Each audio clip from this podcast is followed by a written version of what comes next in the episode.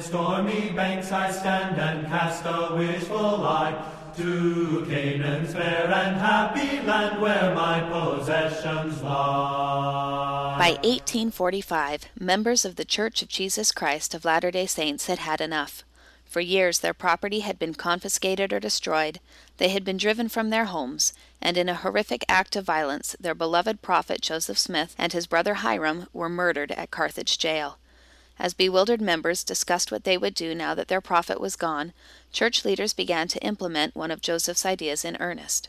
For years, Joseph had talked about moving the saints west, out of reach of the mobs and the government, out to a deserted place no one else wanted, to a land where they could finally build Zion. On Jordan's stormy banks I stand and cast a wishful eye to In November of 1845, Elder Orson Pratt issued the call Brethren, awake! Be determined to get out from this evil nation by next spring. We do not want one saint to be left in the United States after that time. Most church members would travel by land in covered wagons or would pull their possessions in hand carts, but for a small group of Latter day Saints in the Northeast, the cost of a journey by land was prohibitive. Instead, they were offered a novel choice a trip down the eastern side of the Americas, around Cape Horn, out to what was then the Sandwich Islands, now known as Hawaii, before finally arriving in the Mexican territory of California. Interestingly, a 26 year old Samuel Brannan was chosen to head the expedition.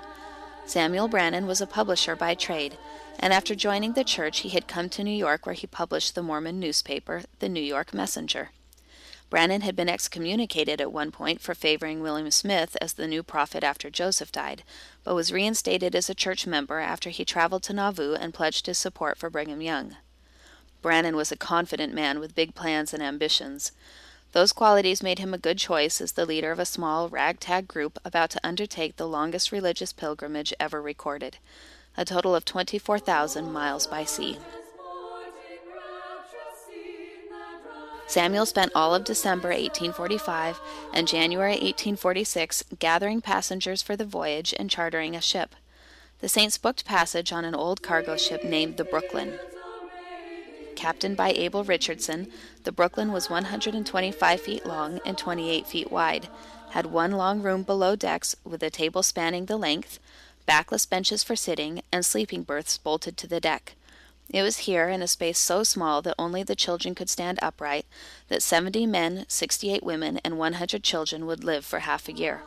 Below the living quarters in the hold, the ship carried water barrels, Samuel's printing press, effectively ending the run of the newspaper The New York Messenger, more than a year's supply of paper and ink, two cows, 40 pigs, a grist mill, two sawmills, tools for 800 farmers, crates of chickens, a 179 volume Harper's Library, glass, twine, textbooks, and many other items. Because the Saints had agreed to let Captain Richardson take cargo bound for the Sandwich Islands, they received a discounted rate of $1,200 a month, a rate which translated into a fare of $75 for adults and half that for children. Bad weather and other problems delayed the start of the voyage until February. Finally, on February 4, 1846, the Saints were ready to leave. Coincidentally, this was the same day that Latter day Saints in Nauvoo began their pilgrimage to Zion. Imagine, if you will, the scene surrounding the New York Saints' departure. It is a wet, drizzly day. The street you are now standing on is a harbor called Old Slip and is filled with a battered boat, which during its 11 years of service has barely survived a head on collision with another ship. Up on the deck, the 17 crew members are busy readying the boat to sail, and church members are waving goodbye to family, friends, and curious onlookers on the pier. Finally, the ship blows its horn three times, and a ferry named Samson pulls the Brooklyn out to sea. The first few days of the voyage went by pleasantly enough, with a very organized Samuel Brannan constantly ringing the ship's bell to tell the saints when to get up, when to eat, clean, sleep, and study. While the saints endured the cramped spaces below deck, Samuel had a comfortable room near the captain's where he, his wife, his son, and his mother in law spent their time.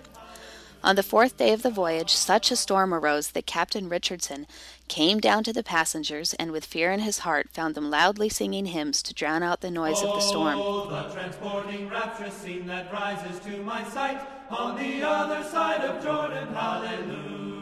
My dear friends, he said, there is a time in every man's life when it is fitting that he should prepare to die. That time has come for us, and unless God interposes, we shall go to the bottom. I have done all in my power, but this is the worst gale I have ever known since I was master of a ship. Even though the women and children had to be lashed to their berths, and some shared the captain's misgivings, so many uttered phrases of faith and hope that the captain remarked as he left, They are either fools and fear nothing, or they know more than I do. After four days of being tossed around on the sea, the storm subsided and the ship continued its journey with the sad loss of both milk cows and, two days later, Joseph and Jerusha Nichols' small baby. Fortunately, not long after the storm, the newest member of the group was born and appropriately named John Atlantic Burr. On March 3rd, the Brooklyn neared the equator and entered the doldrums, a triangular section of sea where northeast trade winds and southeast trade winds collide and cancel each other out. Not a breath of wind could be found, and it is recorded that the sails went limp. As the heat swelled, pitch oozed from the ship's seams. Passengers were left to smolder below decks in their cramped, suffocating room, or stand above deck where the air felt like a furnace, and in the words of one passenger, they would lie, panting like a lizard. After three days, the ship Brooklyn finally left the doldrums behind. In eight weeks, the Saints had already lost nine passengers, and they still faced four more months of travel. They traveled southwest, heading for Cape Horn. Cape Horn juts out at the southernmost point of South America, and before the Panama Canal, it was the only way to travel by sea around the Americas. 30 mile per hour waves, some reaching 80 to 90 feet high, proved too much for many ships, and many a crew was sent to a watery grave in this spot. Bearing this in mind, it was with much rejoicing that Captain Richardson passed Cape Horn without incident, and the ship was turned northward to finish its journey. The rejoicing was short lived. For three months the saints had lived at sea, and vermin, including rats, lice, and cockroaches, now infested every inch of the ship, including the food. The water was so foul and slimy that it had to be skimmed between the teeth before it could be drunk. At this time the Brooklyn was headed for Valparaiso, but when a storm drove the ship almost back to the Cape, the captain turned to the San Fernandez Islands, 360 miles off the coast of Chile. On May 4, 1846, they docked at Juan Fernandez Island. Laura Goodwin, who had slipped on a stairway and miscarried her baby, passed away and was buried on the island. Despite the sadness over Laura's death, the saints praised God that they were touching dry land again. They bathed in clean water, washed clothes, collected fruit, and refilled their barrels with fresh water. With renewed determination and hope, three days later the saints boarded their ship and left for the Sandwich Islands. On this leg of the journey, flying fish and porpoises provided entertainment, and a little girl was born, appropriately named Georgiana Pacific Robbins. On June 20th, the ship landed at the Honolulu harbor. They were met by Commander Robert F. Stockton, who told them that the United States was at war with Mexico. The dismayed group bought more guns, and the men practiced drills on deck while the women sewed denim uniforms. On July 31, 1846, the group finally reached their destination, a 150 person village named Yerba Buena, later to be renamed San Francisco. The Saints were anxious to know who and what awaited them. When a cannon sounded from the shore, they returned the salute with a blast from a gun. Soon a rowboat came out to meet them, and as John B. Montgomery, the officer in command, stepped onto the ship, he announced, Ladies and gentlemen, I have the honor to inform you that you are in the United States of America.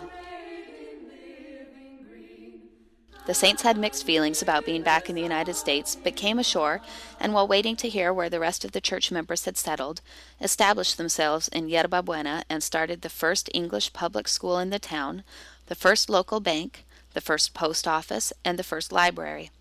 On January 28, 1848, James Marshall and six Mormons discovered gold. Samuel Brannan ran through the streets with a vial of gold in his hands, yelling out the news, and his newspaper spread the word to the rest of the nation. With his pronouncement, the gold rush was on. When Samuel finally heard where the main body of the saints had settled, he refused to join them, but two thirds of the Brooklyn saints packed up their homes and joined their brethren in the Rocky Mountains, bringing with them 40,000 in badly needed American dollars. These saints of the ship Brooklyn epitomized the Mormon pioneer spirit.